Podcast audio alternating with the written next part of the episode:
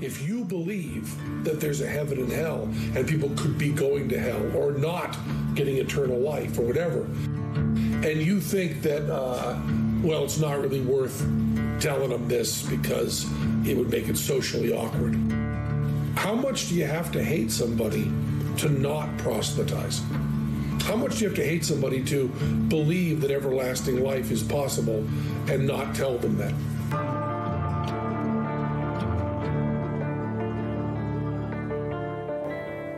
Morning. My name is Pastor Daniel. Uh, I'm one of the lead pastors here. Uh, yes, I did get a new haircut. So, listen, uh, we've talked about uh, the plurality of leadership in our church and how we really enjoy diversity because those differences actually help us to complement one another. And I have some elders on our team who I love dearly that can only grow hair right here.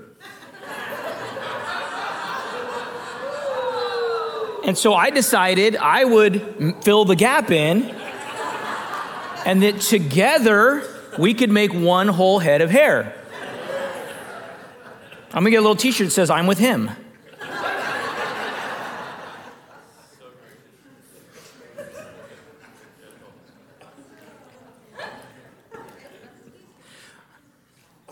Well, with that out of the way. We ended the book of Ephesians after 18 months uh, with, as Paul is, is, is concluding the letter, he asked for a prayer request.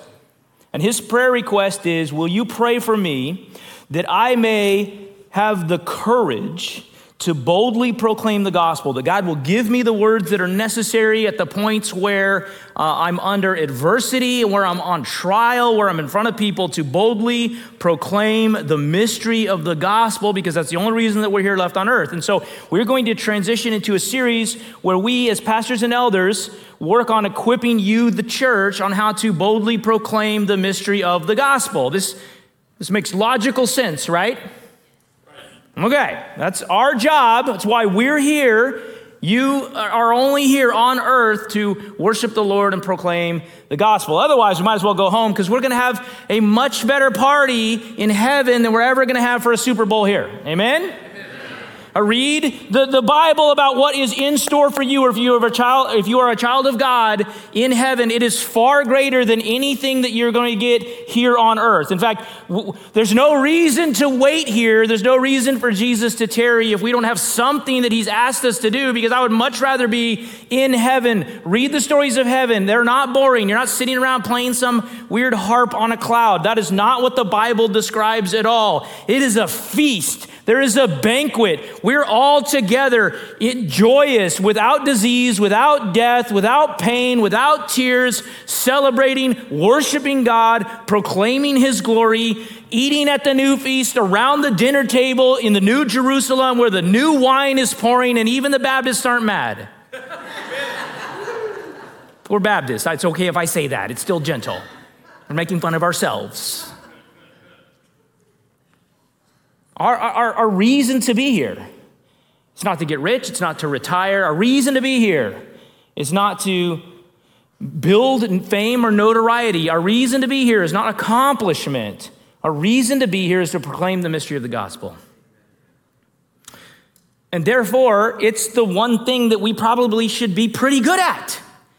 And I would submit to you that in American Christianity, it's one of the things we're probably pretty terrible at pretty awful at.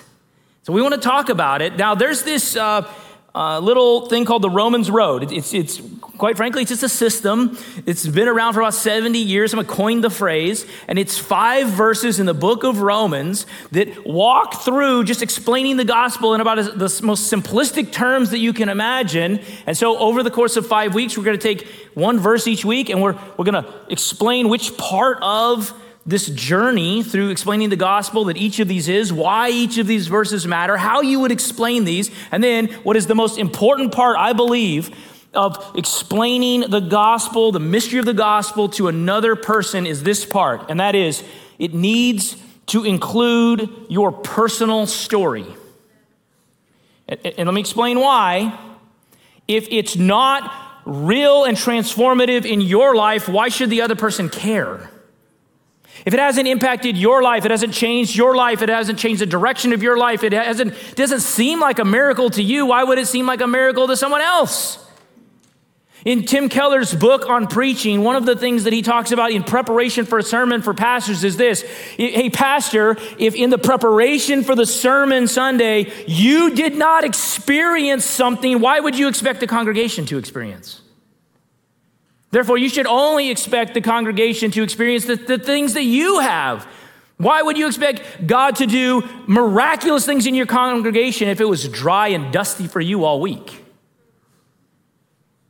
And it puts a burden on anyone that would open up the Word of God to preach to someone else of first coming to the Lord humbly and asking God to do work through His Word in you during the week so that by the time you get to Sunday, I can be expected that His Holy Spirit will come and move and pierce hearts in the pews.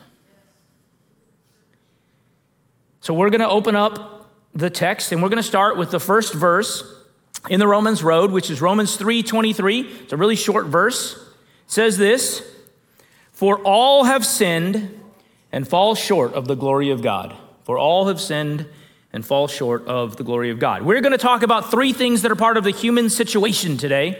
I was looking for really cool analogies about the situation and there was this guy who had a nickname in a show years ago on MTV called Jersey Shore. You guys remember this? See, some of you remember this. It's pretty obscure, and I'm definitely dating myself at this point. And I thought, I'd never watched the show, I only saw clips because it was just really awful. But I, I, thought his nickname was The Situation, and I Googled it and I found out that his abs were nicknamed The Situation. Now, I don't know if your abs have a nickname,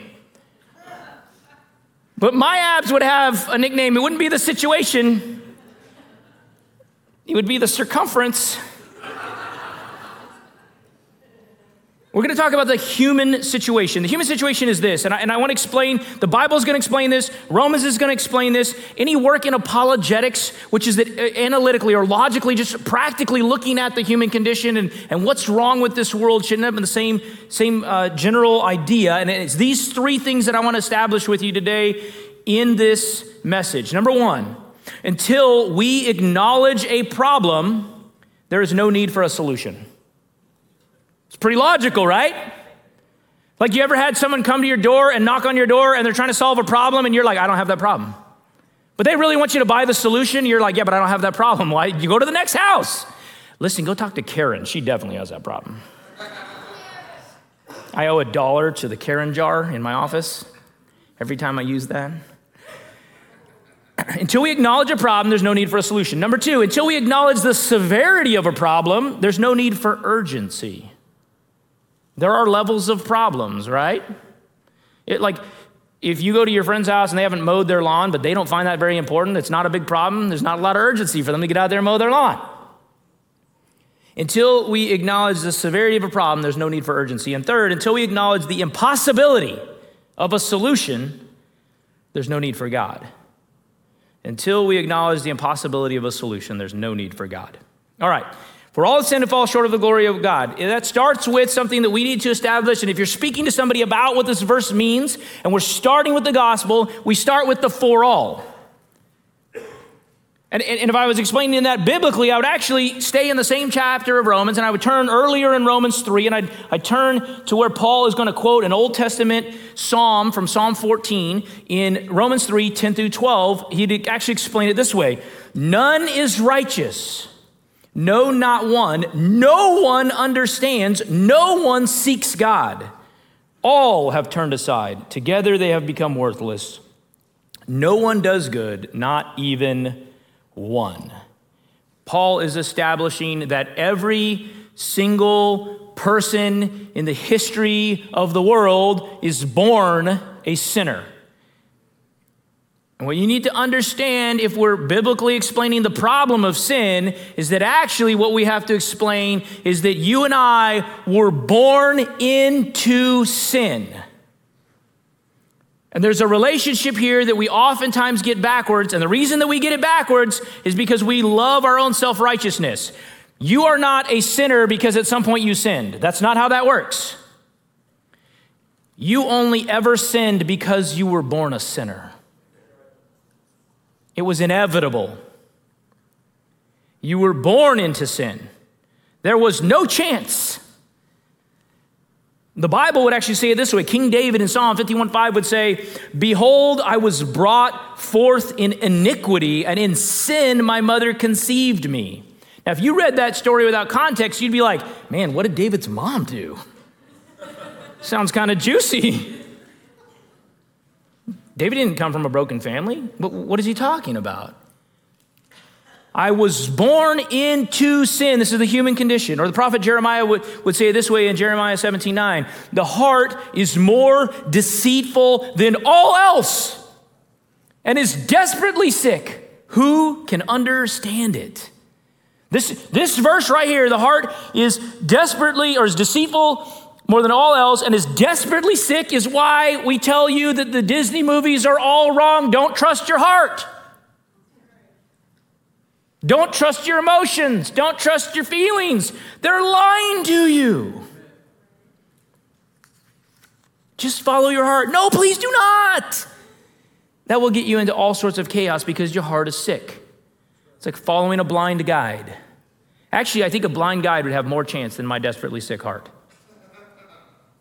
Because the blind guide might stumble into the right path. My desperately sick heart is never going to stumble into the right path. Now, how would I explain this concept to someone who doesn't believe in the authority of the Bible? Uh, Andy Stanley uh, is, a, is a preacher in uh, Atlanta, I think, has a, has a big church. He actually took over a church from his dad that was big, and he made it really big. I mean, he's got a massive church, and he's constantly in the news for some sort of controversy because Christians love controversy, especially when they're backbiting each other. And uh, in 2013, he started this series of apologetics for people that just were really, really far from God and, and had no context of Christianity at all. And he made a statement that people think is controversial, which I find to not be controversial at all. And he said that for many individuals, because they didn't grow up in church and because they have no understanding of the Bible and they, they culturally they don't even have an understanding of the Bible, that the Bible is not an adequate starting place for them. And what he was trying to say is listen, for someone that's a complete atheist that doesn't believe that the Bible is anything other than a bunch of old writings, uh, you've got to start somewhere else first. You have to start almost like looking at the world. You got to start with nature, or you start with science, or you start with reason, and you'll get to the Bible, but you can't start there because they don't believe it. And people, people lost their minds when he said that. And I was like, guys, apologists have been doing this for years. When Paul is at Mars Hill and he's talking about the unknown God, he's not talking about Scripture. He's actually engaging their culture with reason so that he can point to Scripture, but they don't even understand what Scripture is yet.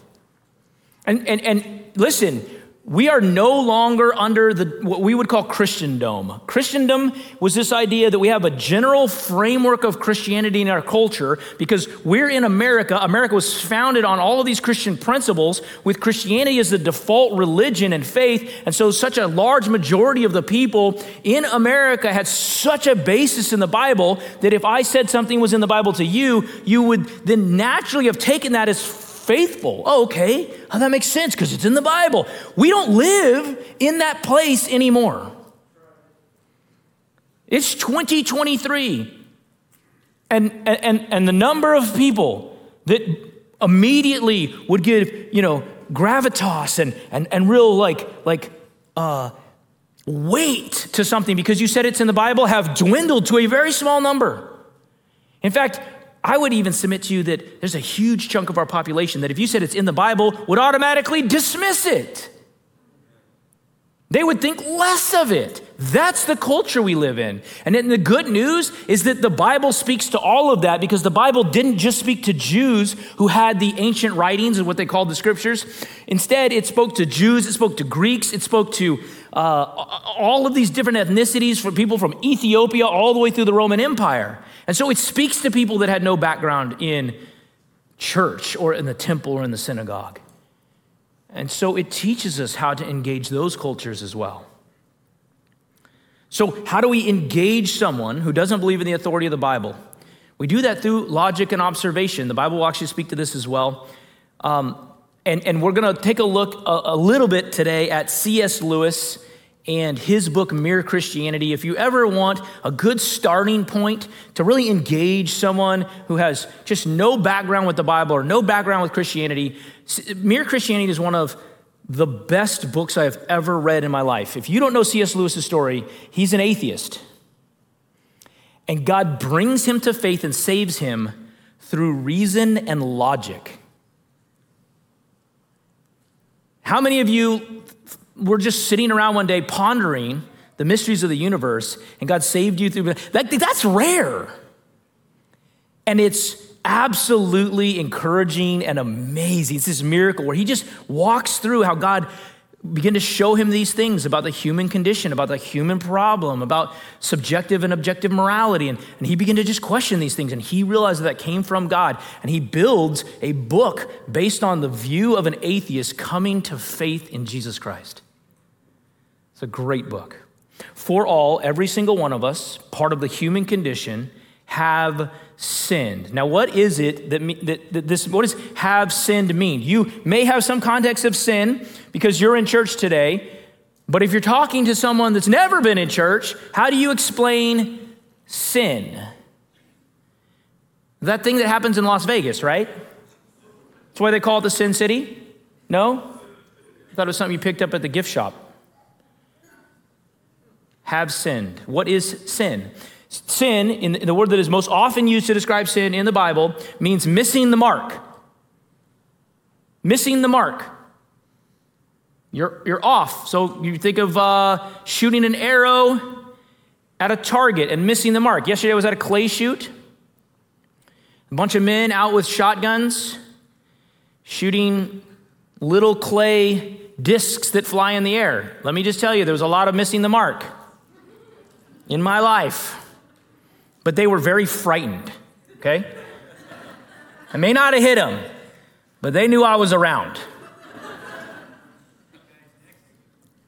Missing the mark. You know, the irony of like a hundred guys with shotguns all shooting is that the biggest injury was someone cut their finger on a little cardboard box and started bleeding. And I was like, listen, if that's the worst we got, we're doing okay. Missing the mark. What mark? Biblically, we know that missing the mark is missing God's standard. And so some people will tell you that in evangelism, before you can establish anything else, you need to establish God's law. And until you establish God's law, you can't talk about the rest of evangelism. And I would say that is one good way to start. It's not the only way to start, but at some point, you do have to get to the idea that there is an objective standard not a subjective standard. A subjective standard means what's right for me may not be right for you, and what's right for you may not be right for me. We'll just all kind of make up our own standards as we go.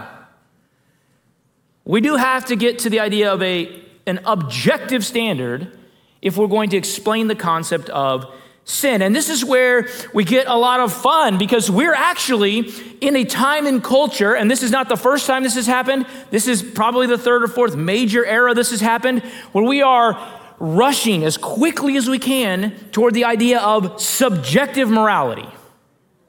Look around our culture right now and look at all the things that are now aren't right or wrong. It just depends on who you are and how you feel. There's no real right, there's no real wrong.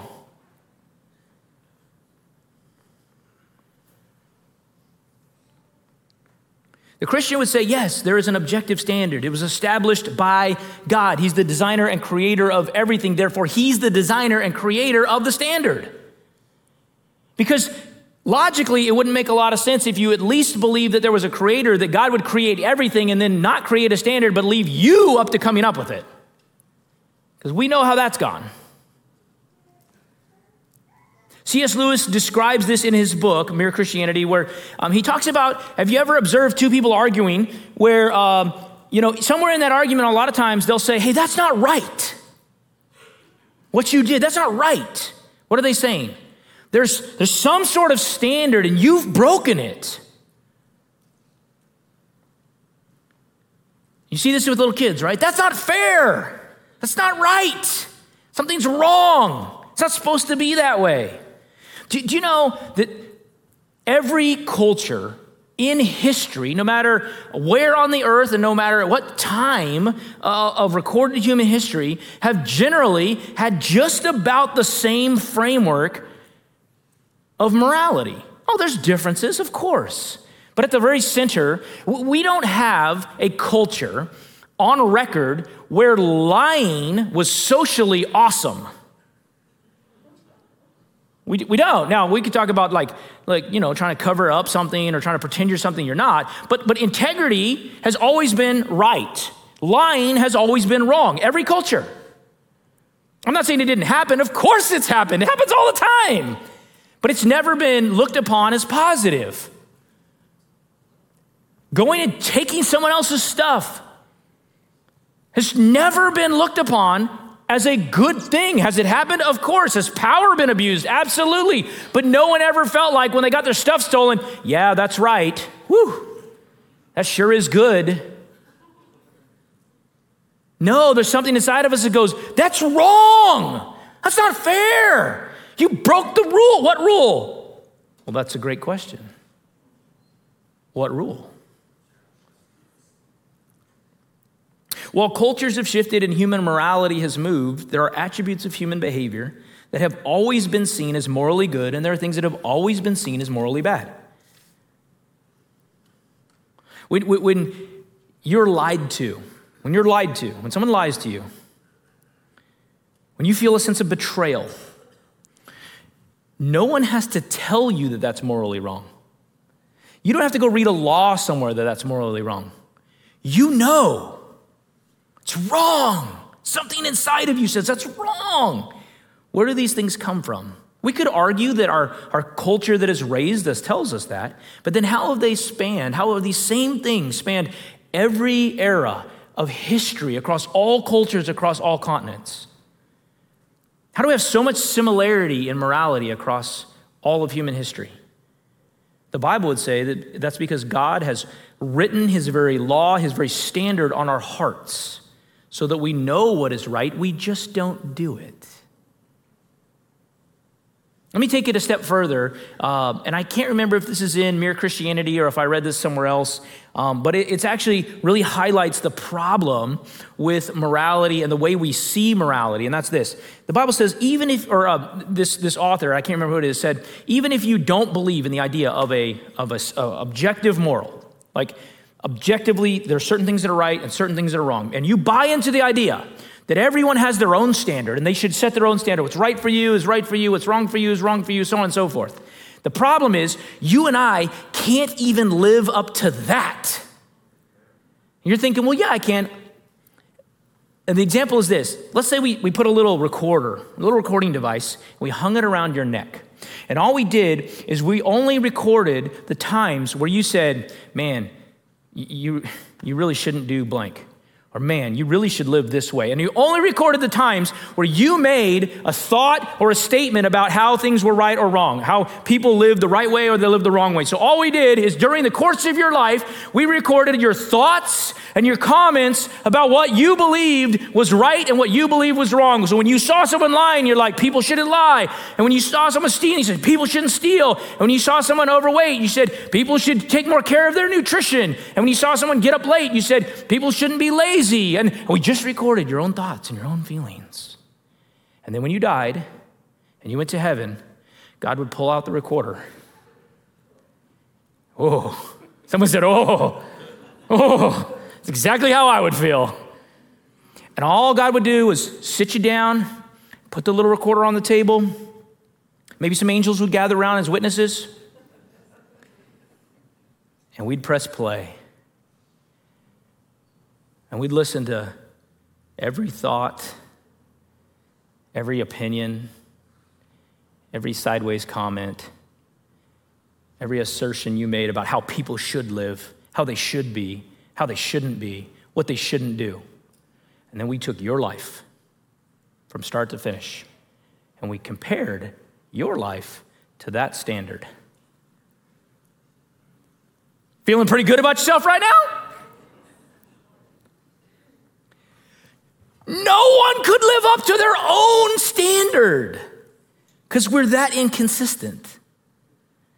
And the author of this example was essentially saying, listen, even if you didn't believe in a objective morality, you can't live up to your own morality. And it highlights the human condition that somewhere deep within us is a problem and we don't seem to have the power to fix it. There's this problem deep down. And we kind of know it. And we do a lot to cover it up. And we do a lot to ignore it. And we do a lot, we, we put a lot of noise in our life so we don't have to focus on it. But if things get a little quiet and we get a little bit of time for introspection, we begin to realize that, man, I'm kind of a hot mess. Amen?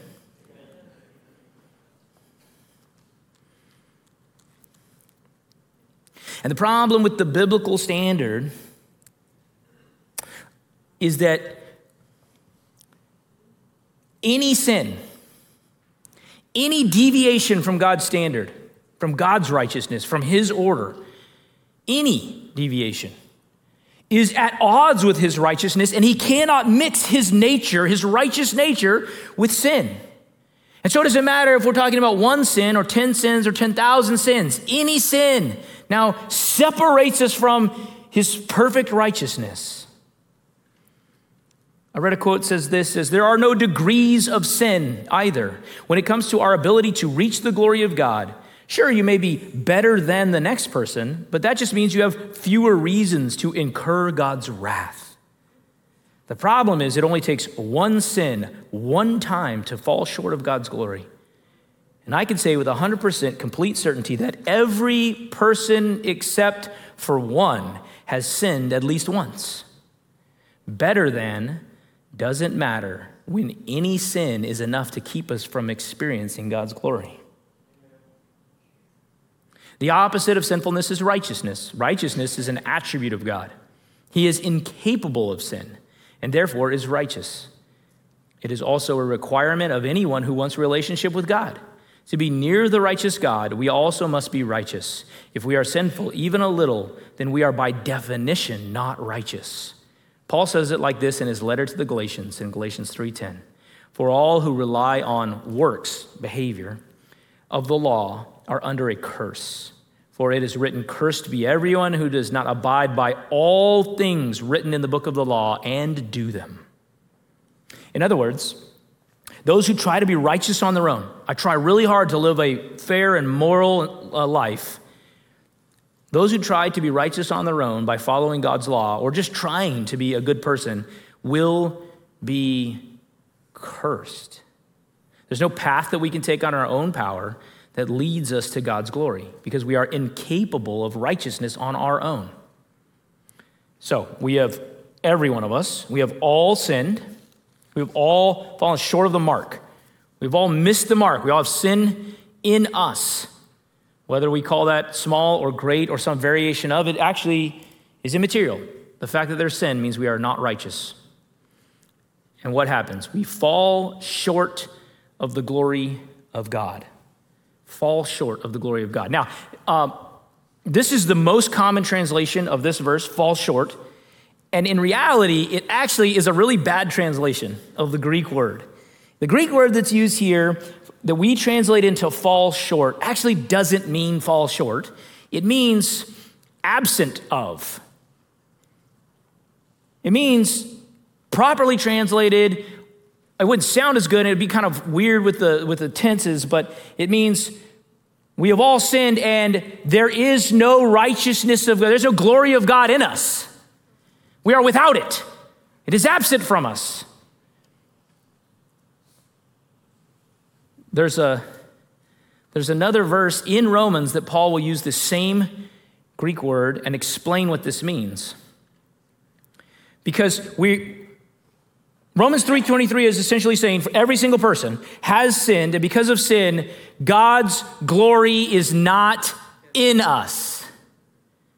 So the thing that is very wrong, the thing that you that, that, that kind of wriggles at the back of your mind when you think about it. There's just something's not right, is the absence of God's glory from us because when He created us, when He breathed life into us in the garden, it was always intended to be with His glory, with Him. We were created for relationship with God. And so the absence of God's glory in our life should feel wrong because it is wrong. All of creation groans for him to come again. Romans 1 would talk about this, about where God's glory went. It says it this way in Romans 1 22 and 23. It says, claiming to be wise, it's talking about hum- humans, claiming to be wise, that's you and I, claiming to be wise, they became fools and exchanged the glory of the immortal God for images resembling mortal man and birds and animals and creeping things. You and I were created to be worshipers of God, to be indwelt with the glory of God, and we traded him away. We traded away the creator of all things in exchange for the created things that he made. At the heart of what happens in Genesis 3 in the Garden of Eden is Eve and Adam both are essentially trading away the creator for a created thing. I don't want the creator, I want something that he made.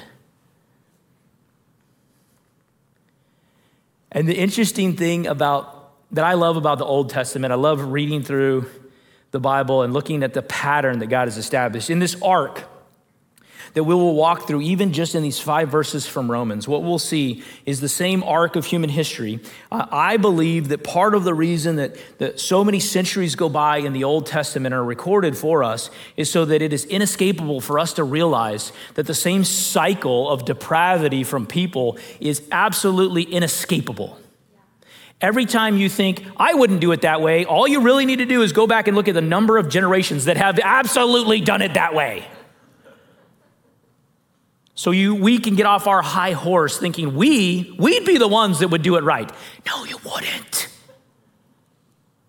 Over and over and over and over again in the Old Testament, they trade away the glory of God. He takes a people he brings a people and says, You'll be my people, and I'll bless you for no reason other than I'm worth it.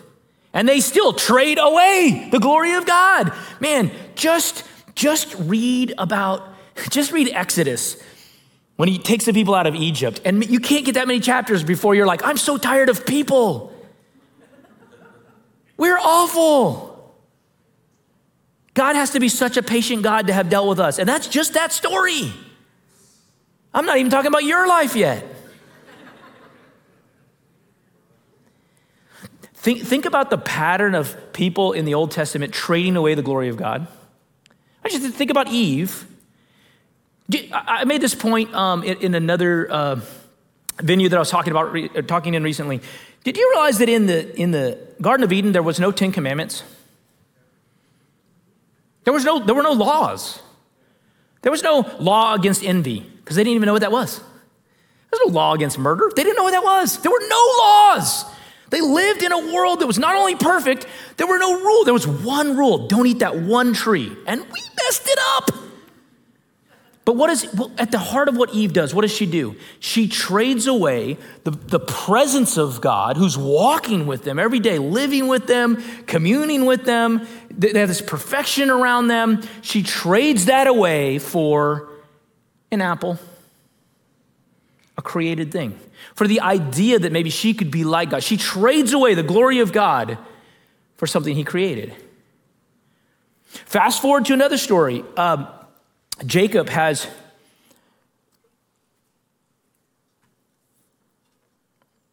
Jacob has these two sons. Anyone remember the story of Esau? It's just a weird story, right? They say he's so hairy, they think he's an animal when he's born. Come on, that's, that's weird. I have a nephew like that.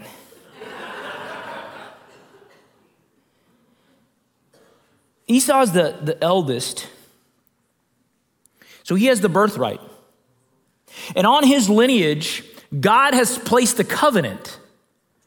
So, so God's glory and his promise and his goodness and his blessing are so palpable on this line of, of, this family that when they go into foreign lands, the foreign rulers will look at them and go, We know you're blessed, so how can we help you? How blessed do you have to be that foreign dignitaries come to you and ask what they can do for you because they see God's hand on your life. I don't know what that looks like, but it's so visible that people that don't believe in God are like, listen, we just, we want everything to be good with you because we see God's hand on you. They're that blessed. And here's Esau, right? He's in line, he's firstborn, he's to get this blessing, and he trades it away, the glory of God, for a bowl of soup. Listen, you thought you were a bad deal maker. There's hope. You're not Esau. If you got more than some Campbell's Chunky out of it, there's someone worse.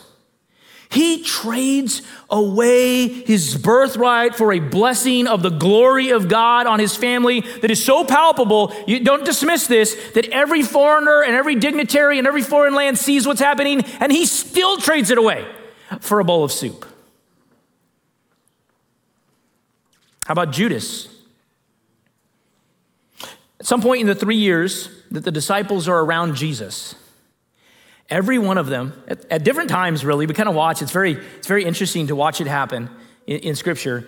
Every one of them comes to a realization that Jesus is the Son of God. He is not just a carpenter from Nazareth. He's not just a good teacher. He's not a prophet. He's the Son of God.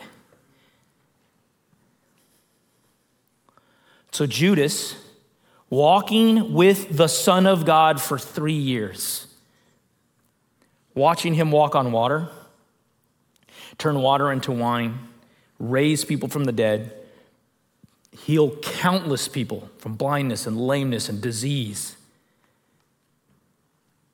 trades away the glory of God for a bag of silver. Lest you believe this is only happening to characters in the Bible, I just want you to think for a second that the, the, human condition of sin is this it's that you and I and our hearts are so deceitful and so wayward that every single one of us is willing to trade away the glory of God for some created thing. The question is not whether or not you would have traded away or did trade away the glory of God. That's not the question. The Bible already says you did. The question is, what'd you trade them away for? What'd you get in the deal? Bowl of soup? Bag of silver? Apple and a promise to be like God? Good job? Spouse you wanted? Some kids? Financial success? That boat that you really thought was going to solve all your problems? Abs so good they get their own nickname? What'd you trade them away for? Not did you trade them away. What did you trade them away for?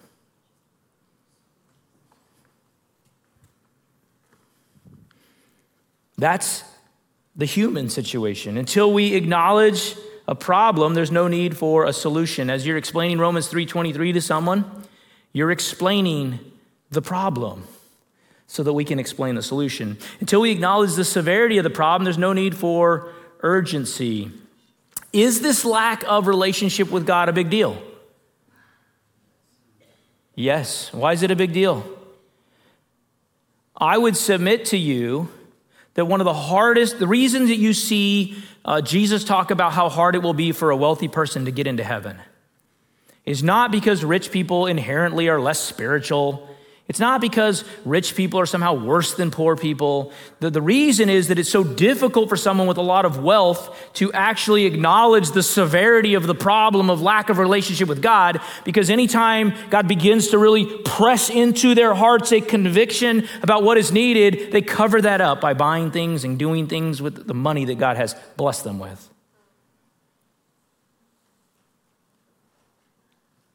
It'd be extremely difficult to explain the gospel to someone in which they think life is great, don't have any problems, plenty of money in the bank.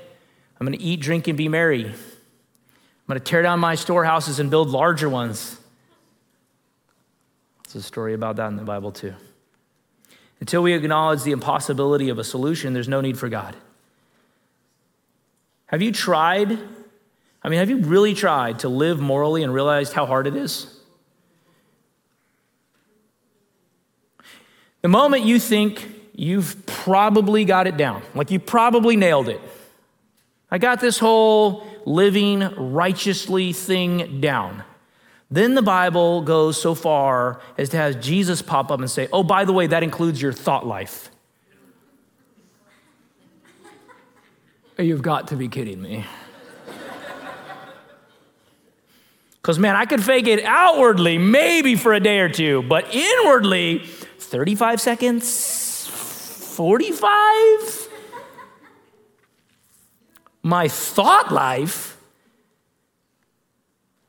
One of the analogies I used to hear my dad use all the time uh, preaching was he would say, Listen, if you really want to know how well you're living, all you need to know is think about how it would feel to have all of your thoughts from the week put up on the projector. Making friends.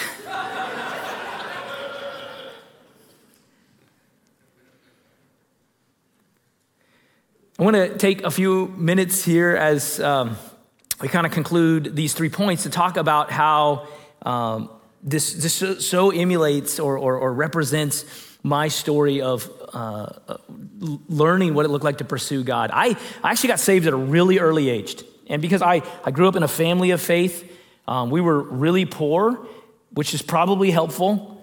And, uh, and my parents loved the Lord. They just loved the Lord. And so I grew up thinking that was normal. That's a blessing. But because our hearts are deceitful above all else, um, even, even though I knew all those things, um, what grew in me was a self righteousness. Because living to a moral standard was the norm because I didn't know any different.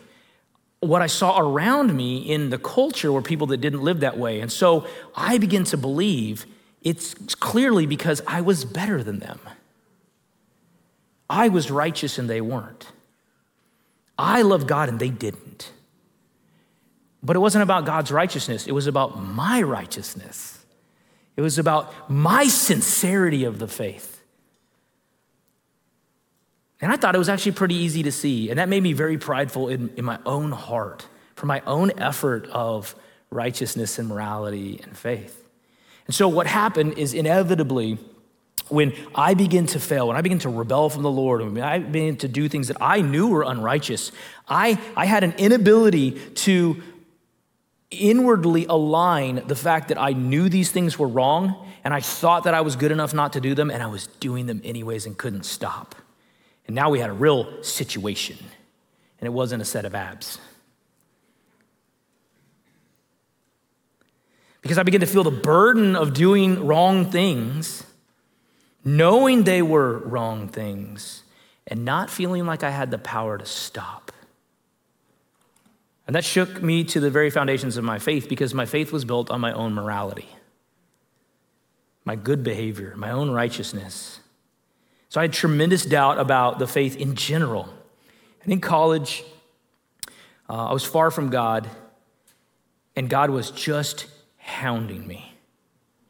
He was just chasing me down. And let me tell you, when you're running from God, y'all, God has long legs.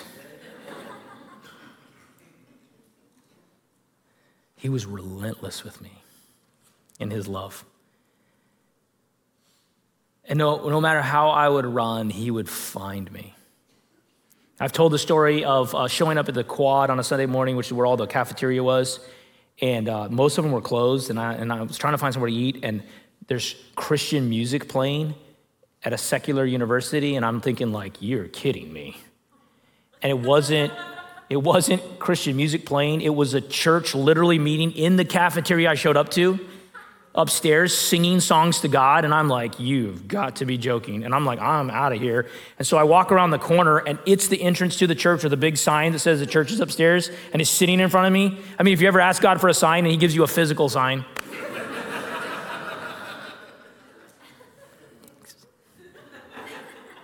And I'm like, you've got to be joking.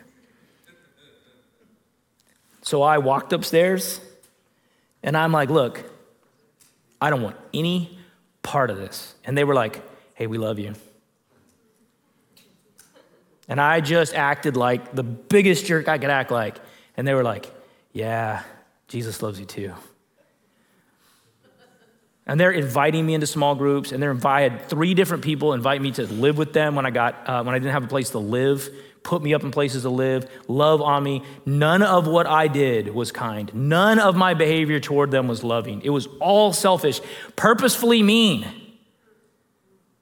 And the meaner I was, the more they hugged on me. You jerks. And I'm fighting with God this whole time, it's 18 months, just fighting with him, fighting with him, fighting with him. And I'm crossing the street. I'm at USC, I'm crossing the street from the campus uh, to where all the residences are. It's a crowd of people because all the classes just gotten out, There's people everywhere. And God audibly says to me in the middle of the intersection, Look around you. It's just kids everywhere. And He says, No one you see is happy. No one you see right now is content and satisfied with life. Every single person in the crowd around you has doubts and insecurities and failings and is depressed and doesn't know what's wrong. But you know what's wrong. I'm like, come on, man. And I'm weeping walking across the street. And I gave up. I gave up, which is at the very beginning of God's solution for humanity. It's this idea of surrendering. Until you're willing to stop trying to wear your own righteousness and admit that what is at the center of you has no goodness in it, not a little bit of goodness, not you know a certain amount of goodness, no goodness you can't move forward because you can never put on God's righteousness when you haven't taken off your filthy rags. And trying to put God's righteousness on top of your own outfit never seems to work right. And so that was the day where I had to say, man, I got to give up. And I have to figure out what it looks like to give up. I had to realize that I was trading in the glory of God for my own ambitions, my own righteousness. If you've ever tried to live really well and wondered why it seems impossible, it's because it is. That's why God sent Jesus to do an impossible task. If it wasn't impossible, we wouldn't have needed him for it. The moment that it's not impossible, you don't need God. The moment you think that you get to participate somehow first in the saving and salvation and righteousness, and Jesus will just add on the extra that you need, you've misunderstood the gospel. You've misunderstood what is at the, the center of the gospel, which is that Jesus came to do all of it, not some of it, all of it. That is at the heart of the gospel. That's what we'll be explaining over the course of this series and in the, the verses that come after Romans 3.23 is this, that first we acknowledge that there is a problem and then, and only when we acknowledge that the problem is severe, only when we acknowledge that the problem is ours, only when we acknowledge that the problem is impossible, are we at a point where we, we're ready to allow God to do real work in our life. And the crazy part about this is you have an opportunity to meet with people and talk to them about this is twofold. Number one, as you tell them this, you get to point to your own life as the example of how impossible it is.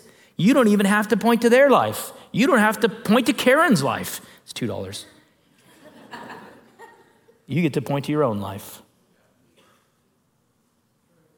There's a reason that eyewitness testimony is still the absolute most important uh, evidence that you can have in a trial. There's a reason that eyewitness testimony is the thing that the Gospels and the New Testament are built upon. It's that once you have, I heard Tim Keller say this once to an atheist. An atheist said, um, Pastor Keller, is there any amount of evidence that could ever be accumulated that would get you, that would convince you, if there was enough evidence that would convince you that, that the things that you read in the Bible are wrong? And he said, I suppose, theoretically, there's some mountain of evidence that, that, could, that, could, that I would go, that's convincing enough for me to believe that these things are wrong. He said, here's the problem with that. There's no amount of evidence that will change the work that God's done in my life. There's no amount of evidence that you can accumulate and bring to me that will change the genuineness of what God has done in me and through me and with me. And I, you could pile up the evidence, but all I can do is point to what God's done and go, You can't change this. And it is your most valuable tool as you begin to speak to others about the hope of Christ As you get to open up the curtains to your life. Yes, that means vulnerability. Yes, that means that it's going to be really awkward. I like to say, embrace the awkward. You get to point at your own life, the, the deceitfulness of your own heart, the struggles of your own self righteousness, and get to use them as the example to explain the goodness of Christ. It's Him we point to. It's Him we make much of. It's Him we're here for. If not for that, take me home now, Jesus. I'm ready for the feast. So we're going to pray right now. I'm going to pray over you. I learned recently that I tell you all to close your eyes, you will. You're going to close your eyes. I'm going to pray over you. The elders and our prayer team are going to be up here. Here's what we're going to do while we're up here we would love to pray for you. Like, it is our joy to pray for you. James 5 would say that if you're sick, you're supposed to go to the elders of the church and ask for prayer because there's great power in the prayer of a righteous man. If you want prayer, you want to know what it looks like to finally surrender all of your life to Jesus so he can start doing work, we would love to talk to you. If you want to talk to us about next steps, getting into groups, getting baptized, coming to starting point, come talk to us. If you want to come talk to us and you don't even know what the subject is, but you just feel this compulsion that God is moving and stirring in you and He's drawing you to Him and you don't know the words, that's all right. You can come groan. We'll pray over you anyways. You move as the Lord leads you. Bow your heads. Father God, we thank you for your Son. We thank you for the gospel. We thank you for the cross. We thank you for the resurrection. We thank you that you didn't just clean us up and tell us, do better. You put your spirit inside of us to seal us, to convict us, to encourage us, to gift us, to guide us, God. We want to be a people, Father, that loves you, loves others, and can't stop talking about you grow a desire in us, God. Change the things we love so that we love you more. Change our passions and interests so that they're your passions and interests. God, find the people that you have architected sovereignly to bring to this time and to this place, whether online or in person, to hear your truth, God, and give them the boldness to stand up and make a decision to surrender the rest of their life. God, thank you for all the work that you do through us. No, we don't deserve to be part of any of it. You give us this privilege to participate with you in ministry, God. We love you. We thank you for those opportunities. We thank you for this church and how well they love each other and how well they love people far from you. God, you move people as you will, as they're sensitive to your spirit. In Jesus' name, amen.